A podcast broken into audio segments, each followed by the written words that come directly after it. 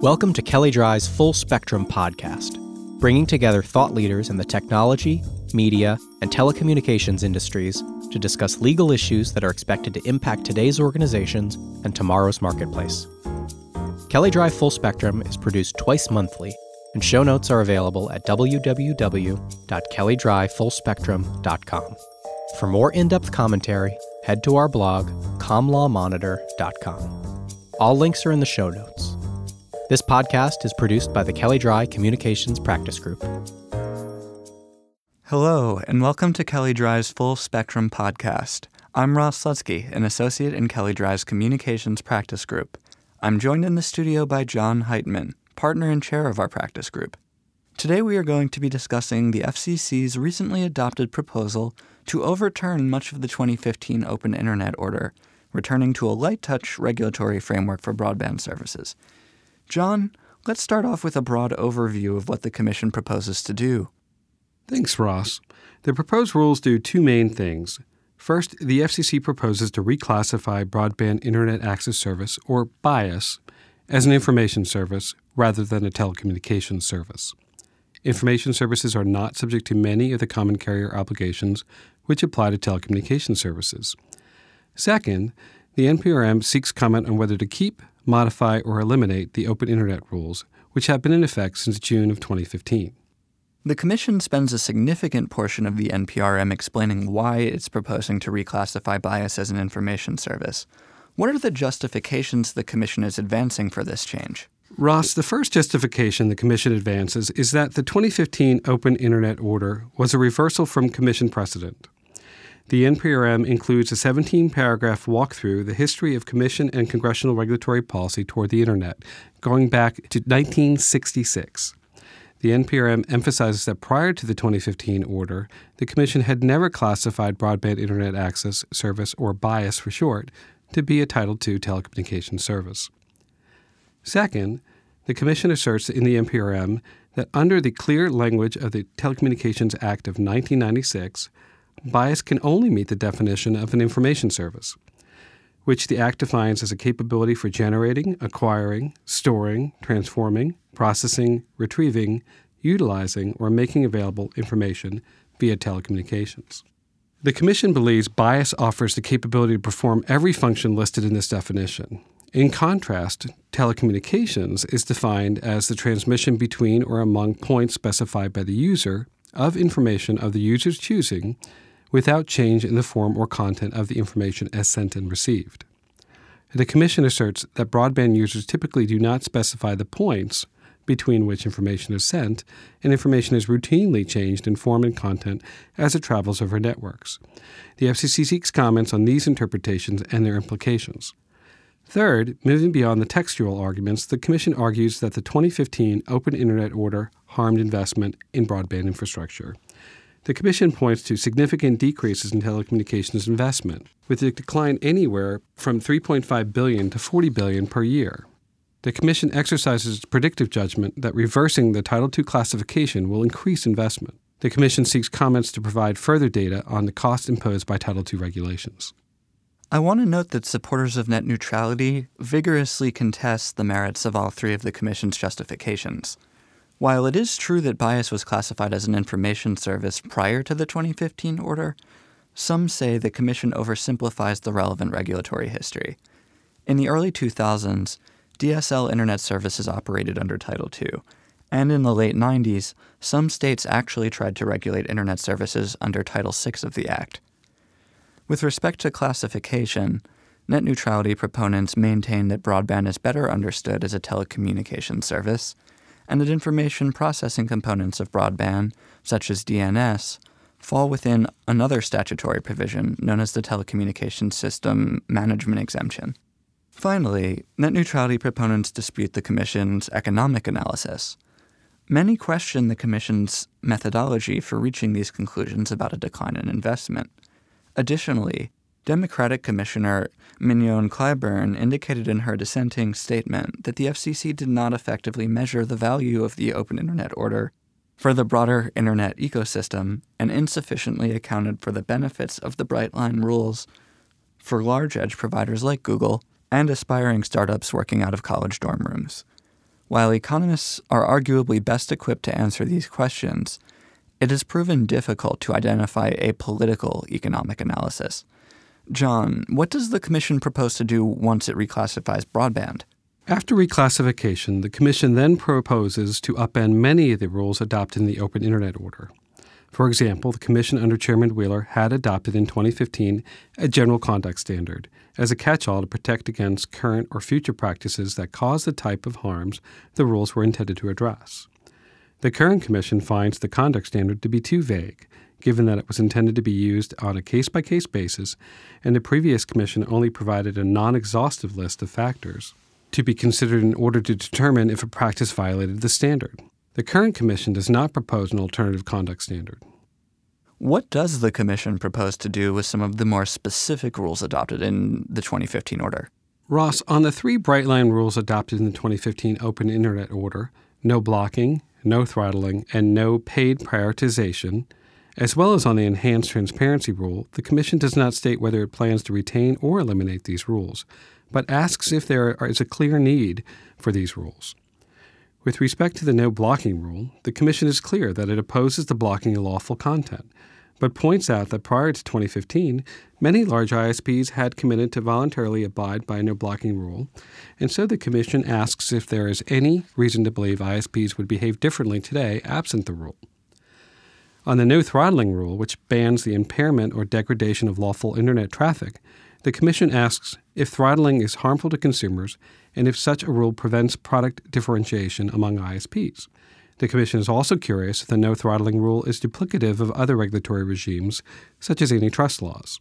The ban on paid prioritization rule was intended to prevent so called fast lanes for Internet service.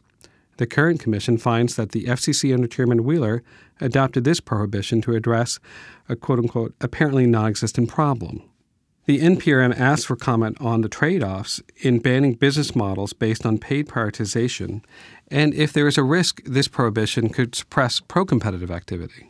I think it's interesting that the Commission cites the example of whether it would be in consumers' interest if certain critical information, such as healthcare vital signs being remotely monitored, could pay for prioritization. The FCC also inquires about the practices among certain companies, such as Netflix, to host their own data centers and interconnect directly with ISPs. The FCC asks if internet service providers should be able to offer an alternative delivery option, such as paid prioritization, rather than Netflix style services building their own network. Notably, the Commission does not make any mention of existing avenues for delivering healthcare related broadband services under existing prioritization and differentiation allowances and the non biased data services exemption from the Open Internet Order. John, what does the Commission say about the transparency rules? Ross, the Commission rounds out this section by asking about whether it should change the transparency rule, which was adopted in 2010, or the enhanced transparency rule adopted in 2015. These rules require ISPs to disclose certain network management practices, commercial terms of service, and performance characteristics. As a matter of public policy, these issues are the most consequential and high stakes component of the NPRM. The challenge for Chairman Pai is that these rules are generally popular among the public, but have shaky legal standing if broadband is reclassified as an information service under Title I.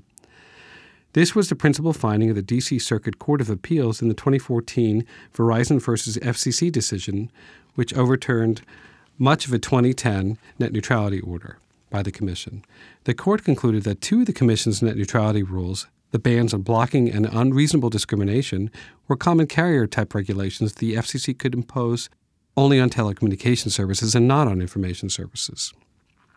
I would also note that the Republicans in Congress have previously released proposals that would codify in some form the Bright Line rules no blocking, no throttling, and no paid prioritization in exchange for not subjecting ISPs to Title II as a general legal matter.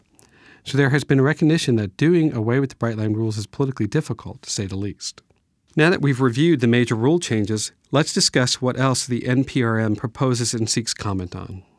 Another notable area the Commission seeks comment on is the enforcement rules adopted in the 2010 and 2015 orders, which were specific to broadband internet access service.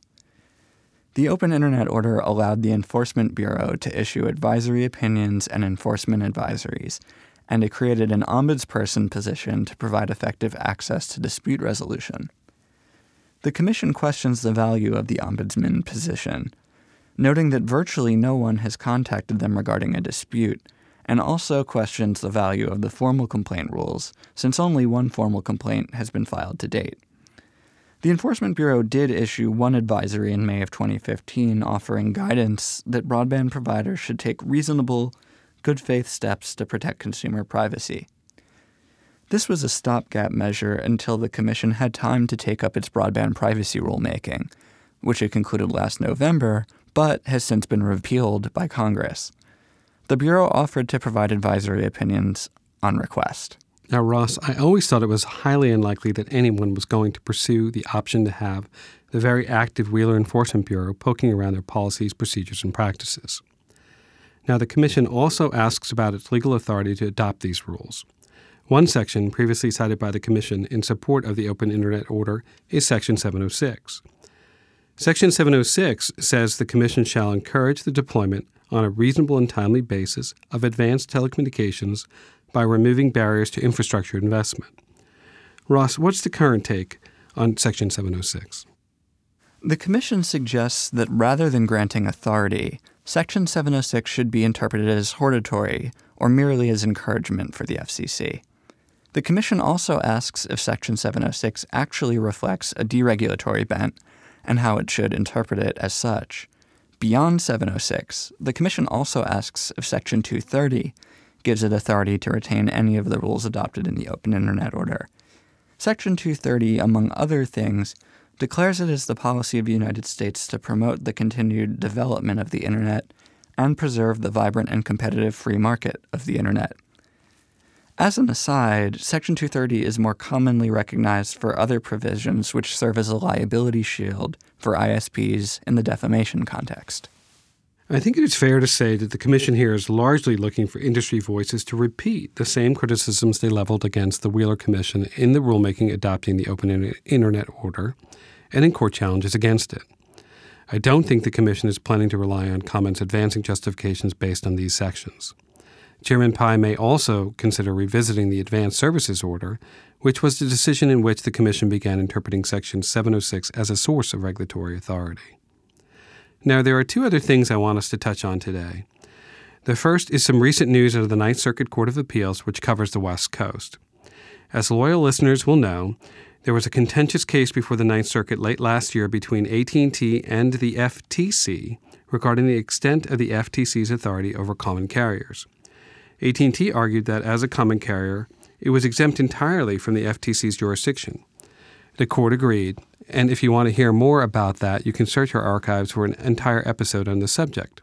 Now, that ruling was controversial, and when Congress enacted a Congressional Review Act resolution repealing the FCC's broadband privacy rules in late March, one of the concerns raised by consumer advocates was that no agency would be able to regulate privacy protections for broadband customers the FCC would only have been able to rely on its broadest consumer protections and likely only would act in the most egregious of cases. The Ninth Circuit earlier this month announced it will conduct an en banc review of the AT&T versus FTC case, which means it'll be heard again by the court. Depending on how that case goes, and oral arguments are scheduled for September, the issue of a so-called enforcement gap will likely play into the restoring internet freedom proceeding at the FCC. What was the second issue you wanted to touch on before we wrap up? Ross, the second issue involves the possible impact of the Restoring Internet Freedom NPRM on the federal universal service programs. In her dissent, Commissioner Mignon Clyburn argues that the NPRM undermines the Commission's legal authority to support broadband under both the High Cost or Connect America Fund and the Low Income or Lifeline programs. Since Section 254 requires funds to go to telecommunications services and facilities. At a time when rural broadband access is strained, legacy voice popularity continues to decline, and many state PUCs are prohibited from granting VoIP or broadband ETC designations, Clyburn claims the NPRM undermines the goals of universal service. Comments on the NPRM are due on July 17th, and reply comments are due on August 16th. There have already been over 2 million comments filed in the docket, and it is likely going to generate millions more. Thank you for joining another episode of Kelley Drye's Full Spectrum podcast. Be sure to subscribe to hear all the latest from Kelley Drye. The views and ideas expressed on this program are strictly those of the hosts or guests and do not necessarily reflect the views or ideas held by Kelley Drye and Warren LLP, its staff, or management.